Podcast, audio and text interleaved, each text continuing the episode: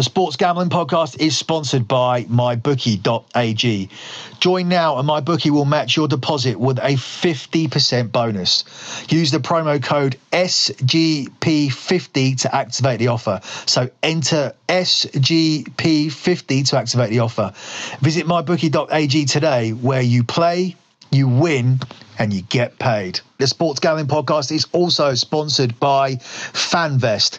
FanVest Wagering Exchange will be the stock market for sports. FanVest is a digital exchange that lets you invest in and trade sports teams like stocks to monetize your sports knowledge without losing your wallet. On Sunday, March the 17th, FanVest are launching a free to play March Madness portfolio challenge where you can win a $5,000 cash prize for the winning portfolio. Beyond simply picking a bracket which locks you in for the entire tournament, FanVest lets you play throughout the final round. On Selection Sunday, sign up for free on fanvestwageringexchange.com to instantly receive a thousand fan bucks to build a portfolio of your teams that you think will advance. That name again, fanvestwageringexchange.com.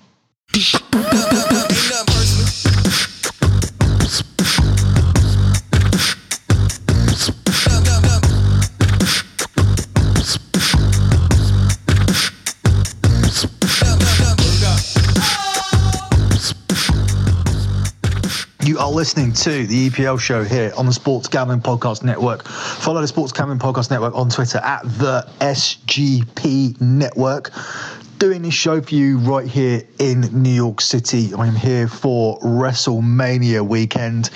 I will then be returning home for three days to London to spend some time with my kid. Then I'll be flying straight back to New York to cover the Amir Khan versus Terence Crawford fight. There will be a preliminary preview of that, along with a preview of WrestleMania on episode three of the Fight Show here on the Sports Gambling Podcast Network, coming out over the weekend. We'll also be looking at the heavyweight division and explaining what on earth is going on there, why nobody is, is fighting each other amongst the top four or five contenders. We'll have an explanation for that. So make sure you listen to episode three of the Fight Show. Meanwhile, relating to football, we'll be back here in the week with a Champions League match betting preview, and the Europa League preview will be over on lockbetting.com and uh, that's where you're also going to be able to find your official picks this weekend for the soccer, for the European soccer. It's also where you'll find the European show, and also where you'll find your official WrestleMania picks for those of you that are interested in that. For those of you that are critical that we're even covering that, uh, I don't care. I have a massive, massively, massively profitable record in that. It's comparable to my soccer record. It's something you can bet on. It's something you can win on. It was covered by Christian Pina not a while, not so long ago on his show where I was a guest, explaining the betting markets. And WrestleMania is the biggest betting market for wrestling. Everybody will be taking bets on this, especially with this weekend being the first ever women's main event, and with the WrestleMania being in New York with a marquee number being number 35. So listen out for that. It will be on the Fight Show Part 3, and the official picks will be on lockbetting.com. Moving forward with the football, we landed another lock in midweek. We are now at 39 and 8 for the season. We also landed the parlay play on that show. Meanwhile, the underdog play still goes tonight. I'm doing this a couple of hours before the kickoff of Southampton versus Liverpool. I wanted to get this done so I can go out into New York City and locate a bar that's showing this game, and uh, hopefully Southampton can do a job and derail Liverpool's title aspiration. So we're not going to cover that game. We still have a pick on that pending from the last episode of the EPL show. We're going to go straight to tomorrow's three o'clock kickoffs. Uh, we start with Bournemouth versus Burnley, where Bournemouth are the even money favourites. It's five to two to draw, and it's five to two on Burnley. Whenever Burnley look in trouble, and look like they're getting too close to Cardiff. Uh, they seem to pull out a win. Uh, the last relegation slot will now be decided by Burnley, Brighton, Southampton, and Cardiff.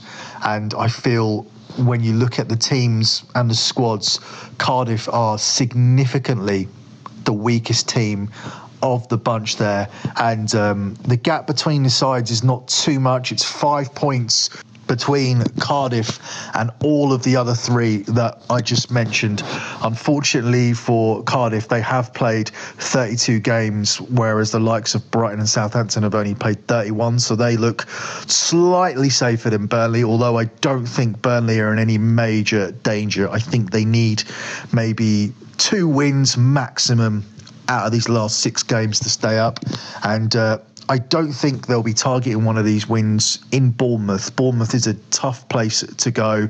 Um, this is why they've been in mid-table this season because of their home form, and uh, I think Bournemouth may be able to get the win here over Burnley. I think that they are the better team. I think their home field is is quite advantageous, given that it's quite a small atmosphere.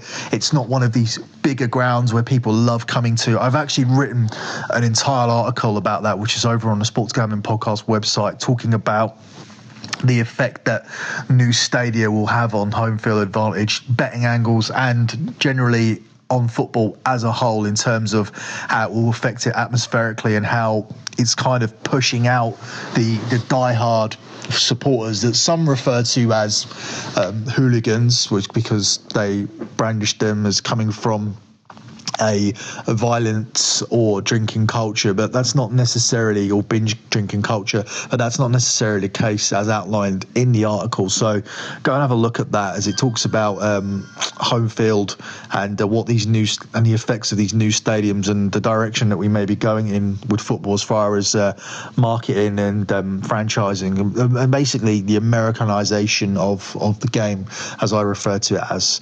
But um, Bournemouth aren't affected by that. They really should um, consider at some point moving to a bigger stadium than this, though. Um, I think they're doing themselves a disservice. They the gate receipts are so low um, that they actually replicate that, not even of a championship side, but of a League One team.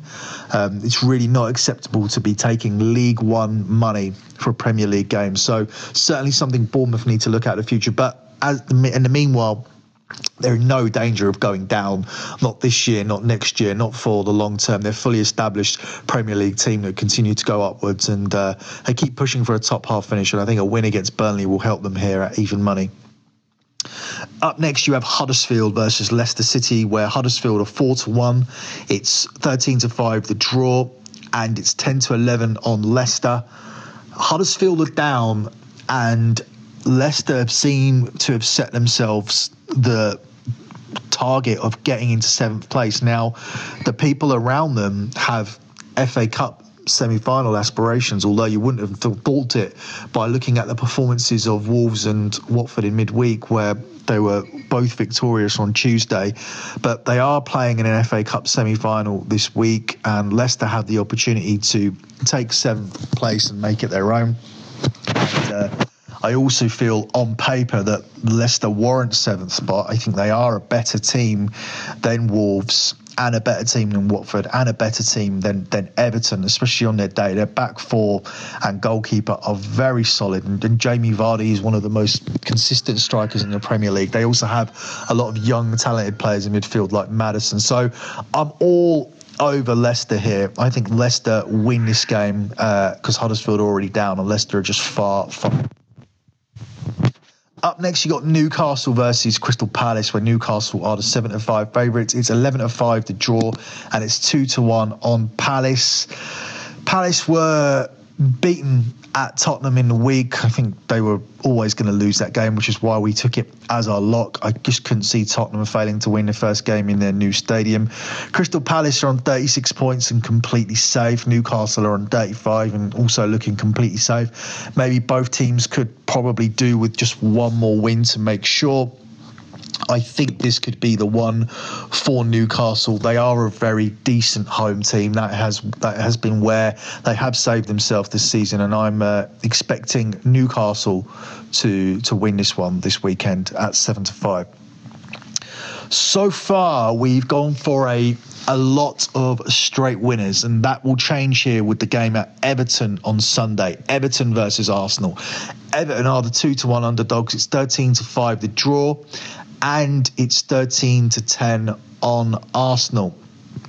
I'm not sure what to do with this one because Arsenal have gone on a decent run of form and are looking like they're almost certainties to to finish in the top four, while the likes of Chelsea are really Chelsea and Tottenham are really really patchy, and Man United have hit a bad run of form, losing three of the last four. So it's actually Arsenal who look like the most consistent side in that third to sixth place bracket when consistency and Arsenal are never two words that we've used together lately under in the last three or four years. So that's why I'm kind of leaning towards Everton disrupting the ship here because Arsenal have had a very easy run of fixtures and this is a tough game against Everton. The the unfortunate thing is, is that Everton are only four to seven to stop Arsenal here on the double chance.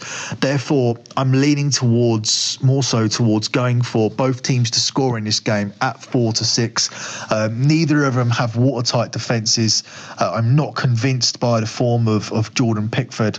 I think Arsenal definitely score here at Everton, and I, and I think Everton definitely score here against Arsenal. Arsenal got themselves uh, a rare clean sheet last week, but um, I'm not expecting one here today. Arsenal are a different proposition at home than they are away, and uh, although Arsenal did win their last game 2 0. Uh, at home to Newcastle on Monday. Uh, I'm not expecting a clean sheet here for either of these teams, and uh, I think we could see goals in this one. I'm not confident about picking a winner. I'm not confident about either one of these two teams in general. They have just been littered with inconsistencies the last four or five years. I would say Everton certainly more so.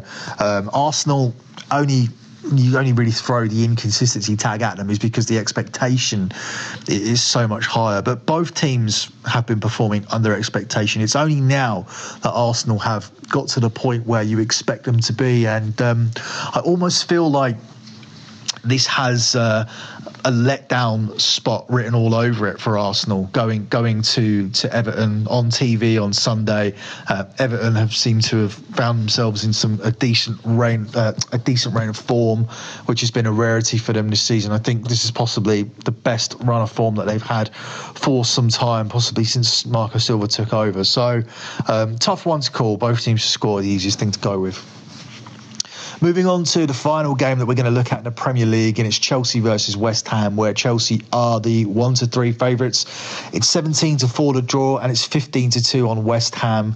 Um, West Ham supporters are not very happy with with their performances as of late. Uh, the accusation is is that they've gone on holiday. Uh, I would agree with that. If you're losing at home to Everton and not even scoring a goal.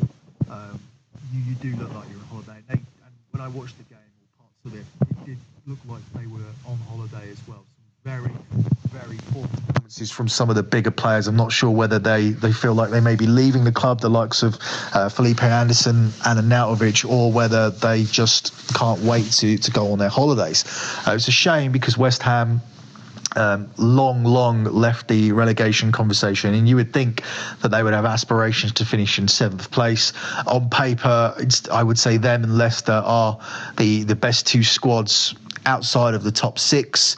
Uh, I think they have better players than, than Everton, despite the fact that Everton did spend a lot of money in the summer. I don't think anybody there has really stood out.